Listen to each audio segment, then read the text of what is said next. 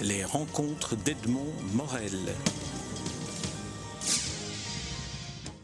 Tête Benoît, nous nous rencontrons à la double occasion d'une exposition dans la galerie Champaka Bruxelles qui est jumelée avec la galerie Champaka à Paris pour une exposition euh, de, de, certaines de, vos œuvres de planches originales et aussi à l'occasion de la publication d'un livre d'art, euh, Camera Obscura, vers la ligne claire et retour, paru chez Champaka. Alors, euh, Tête Benoît, ma, ma, ma première question porterait sur est-ce que la, ligne claire et le travail auquel vous vous livrez après vos études, votre formation initiale de cinéma, peuvent être euh, reliés par, par une sorte de, fil rouge artistique?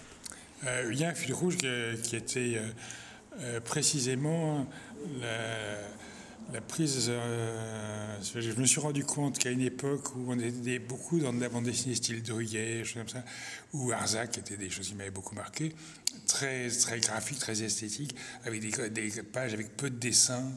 Euh, ma formation cinéma donnait envie de raconter des histoires et aussi ma culture euh, littéraire, disons, un peu fouillée. Et je me rendais compte dans le dessin d'Hergé, on avait des, pages, des 62 pages dans les remontages euh, d'après-guerre, avec 4 strips, donc en gros 12 dessins par page, avec euh, euh, pas peur de mettre beaucoup de texte. donc on avait des histoires denses, touffues, qui étaient un peu ce que je voulais raconter avant de décider au moment où j'en étais après d'autres choses. Donc là, il y avait un choix effectivement délibéré de cette technique à la RG.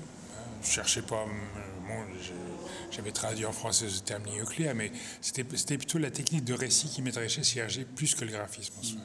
Mais ce que vous avez appris en technique de cinéma, euh, scénaristique au niveau du cinéma, est-ce que cela a influencé le fait de, choisir la ligne claire ou est-ce que c'est un choix qui est plus euh, d'inspiration purement esthétique plutôt que narrative? Euh, ça m'a influencé quand même parce que je trouve que dans, euh, la différence entre le cinéma et la bande dessinée, c'est qu'au cinéma, vous avez un cadre qui est invariable, un format de cadre qui est invariable. Vous n'avez pas de. Or, dans la ligne claire, mine de rien, euh, on n'est pas dans ce qu'on appelle le gaufrier, c'est-à-dire les pages à 9 ou 12 dessins tous de la même taille.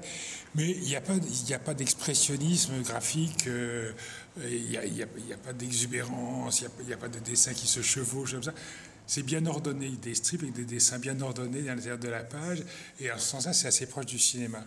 On n'est pas dans le cadre fixe, mais on n'en est pas loin.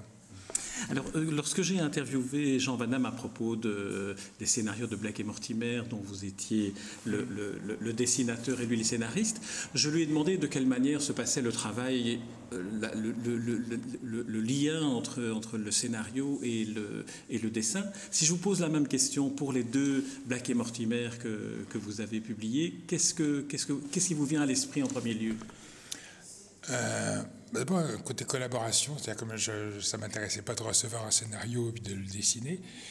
Alors, c'est différent pour les deux albums. Le premier album, j'avais moi-même élaboré une trame qu'on retrouve en gros dans le livre avant de rencontrer Van. Ah, c'est pour l'affaire Francis Blake. L'affaire Francis Blake, voilà. Et euh, on s'est retrouvés sur des points communs. Et, donc, on a travaillé ensemble. Je suis allé euh, chez lui à Bruxelles. J'ai passé deux jours chez lui. On a, on travaillé là-bas. Après, il est venu aussi deux, trois jours chez moi. On a travaillé ensemble. Donc, il y avait beaucoup, toute une période d'échange comme ça. Et après, c'était plus par correspondance. À une époque pré-Internet. Euh, enfin, pas pré-Internet. Enfin, dire qu'on n'était pas encore équipé. donc, par la poste. et. Euh, là où c'était plus classique, mais lui disait toujours qu'il m'envoyait euh, trois pages de Saint-Eudes, j'ai renvoyé dix pages de notes. Euh, donc, j'ai collaboré de plus près peut-être au, premier qu'au second. Mais après, à partir du moment où, on avait en gros déterminé, élaboré ensemble la trame de l'histoire, moi j'intervenais plus là-dedans, c'était plus des, notations de détails, des choses comme ça. Mais il y avait toujours des trucs intéressants. Moi j'aime beaucoup travailler en collaboration sur le scénario, il y avait toujours des trucs très intéressants. Est-ce que le fait de, euh, de, dessiner ces deux albums, L'affaire Francis Blake et L'étrange rendez-vous, vous, ont, vous a appris quelque chose sur l'œuvre d'Edgar P. Jacobs Bien sûr, oui. Quoi bah, déjà, justement, la différence avec moi, moi je, je fais une pensée cinéma. Je découpe et je, cadre, comme, euh, je mets en scène comme au cinéma. Et même si lui, en fait, regarde de chanteur d'opéra et peut-être pas aussi poussé qu'il a bien voulu le dire. Hein. On sent effectivement, alors qu'il a, je pense qu'il a été beaucoup au cinéma, il a aussi beaucoup lu, avec son livre de Melquebec, je vois très bien les influences cinéma qu'il y a, on les retrouve dans ses bouquins. des gens comme Gérard Allen, ils ont mis en évidence. Donc il a aussi une culture cinéma. Mais c'est vrai qu'il a ce côté théâtre et sa mise en scène est beaucoup plus théâtrale. Schlier m'a fait remarquer pour la cuillère de l'affaire Francis Blake que souvent il y avait des images de Jacobs les choses étaient en aplat, enfin en plans successifs comme un décor de théâtre. Et. Euh, pas du tout avec le même style de profondeur, et je m'en suis servi pour la couverture de la Francis Blake, j'ai vraiment repris ce, principe-là. Et quand j'ai commencé à dessiner Blake et Manuel, je les ai fait jouer effectivement comme des, des comédiens de théâtre, avec un côté grandiloquent, ce côté d'éclat, qui était typique dans ses attitudes. Ça, effectivement, ça m'a appris beaucoup sur lui. Et ça m'a aussi beaucoup appris, plus quand moi j'ai arrêté de le faire, quand André Juillard l'a repris, euh, je me dis que ce que j'ai peut-être euh, de proche de Jacob plus que d'autres repreneurs, c'est que c'est quelqu'un d'angoissé, quelqu'un c'est pas quelqu'un d'heureux, et ça se sent dans les Black mais il y a une espèce d'angoisse existentielle devant le devenir du monde euh, que je partage un peu avec lui. Donc c'est vrai que bien sûr j'ai étudié, j'ai étudié l'homme à travers son œuvre. Je me suis pas trop, j'aime pas trop étudier la, vie des gens que j'admire. J'aime préférer rester sur l'œuvre. Mais je pense qu'on connaît assez bien la manière dont, travaillait Edgar P. Jacobs.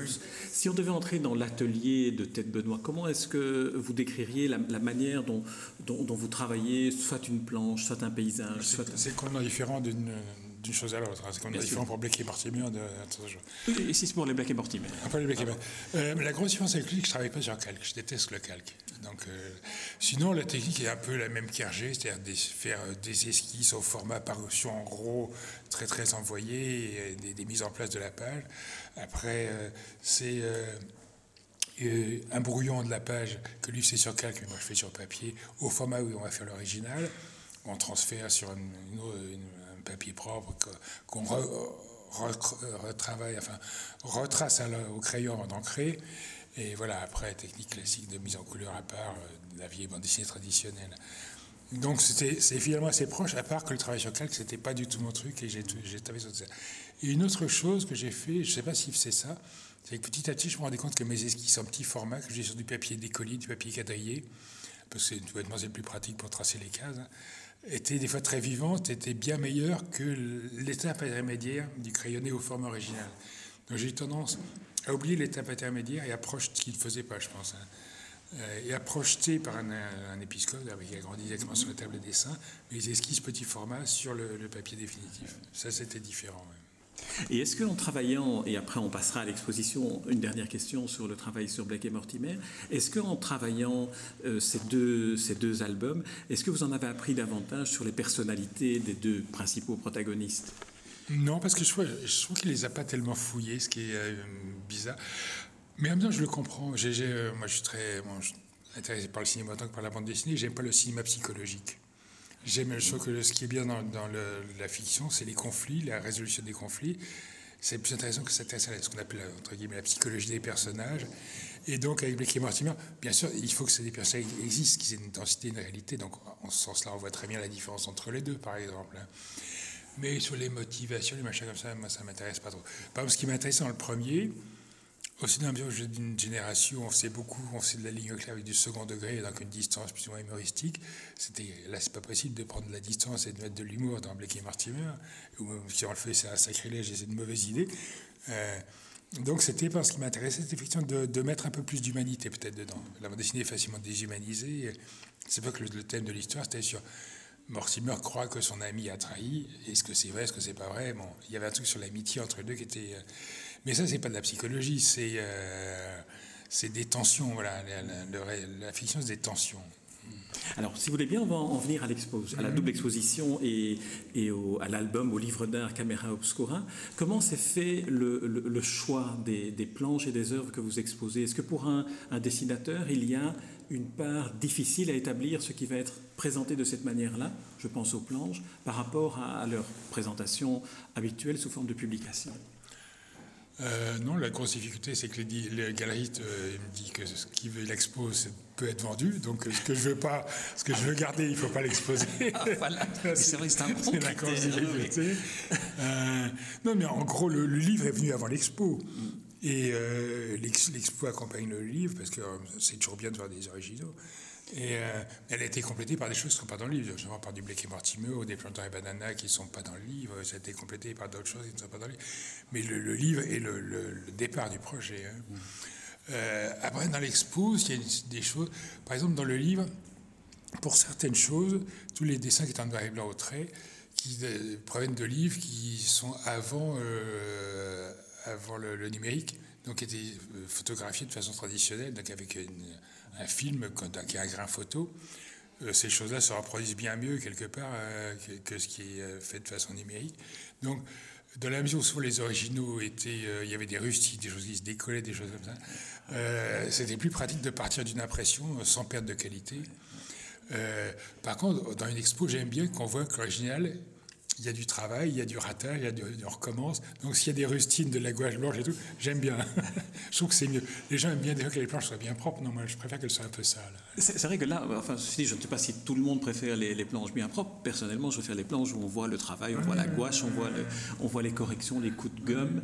Euh, mais est-ce que, est -ce que dans, dans, les réactions que, que, le public peut, peut vous manifester, vous sentez qu'il y a un attrait plus particulier pour les planches ou pour les, les, les dessins originaux ou les dessins non publiés euh, euh, c'est pas le même public. Le public du livre et le public des collectionneurs, c'est vraiment pas la même chose. Euh, donc là, j'aurais du mal à répondre à votre question.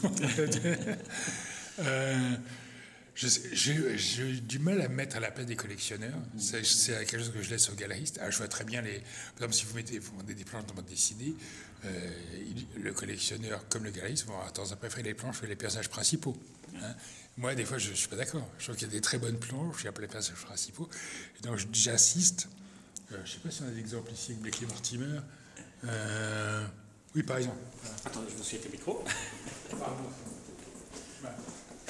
Décrivez-nous la planche d'abord. Hein, que... C'est une planche, c'est l'étrange rendez-vous. C'est la planche où on a l'attaque par les agents du FBI de la station d'épuration dans laquelle se sont réfugiés Ulrich et les extraterrestres, enfin les, les hommes du futur. Euh, il faut connaître un peu l'histoire pour voir ce que je veux dire. Et donc, euh, Blake, qui travaille avec une section du FBI, euh, donne l'assaut à cet endroit. Et là, c'est une planche d'assaut. Et on, voit Blake juste là dans la première case. Autrement, on voit que des types en uniforme.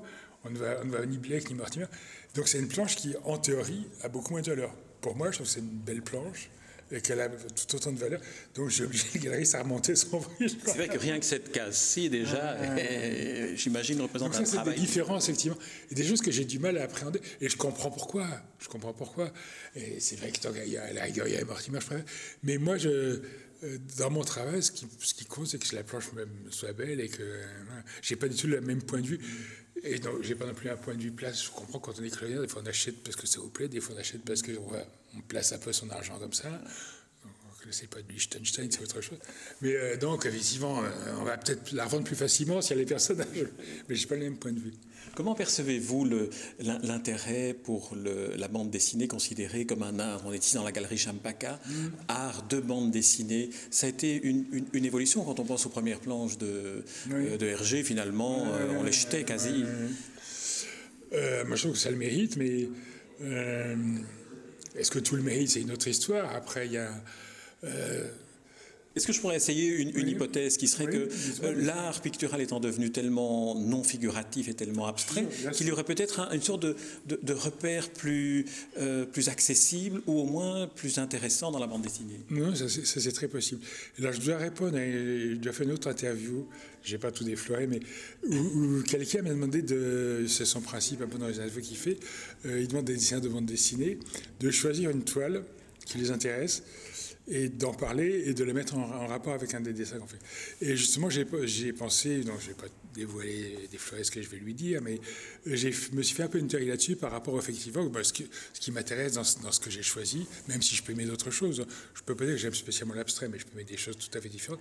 Mais c'est de la de l'art figuratif, effectivement, et c'est par rapport à mon travail. Euh. donc dans ce sens-là, je comprends que ça a tout à fait un sens.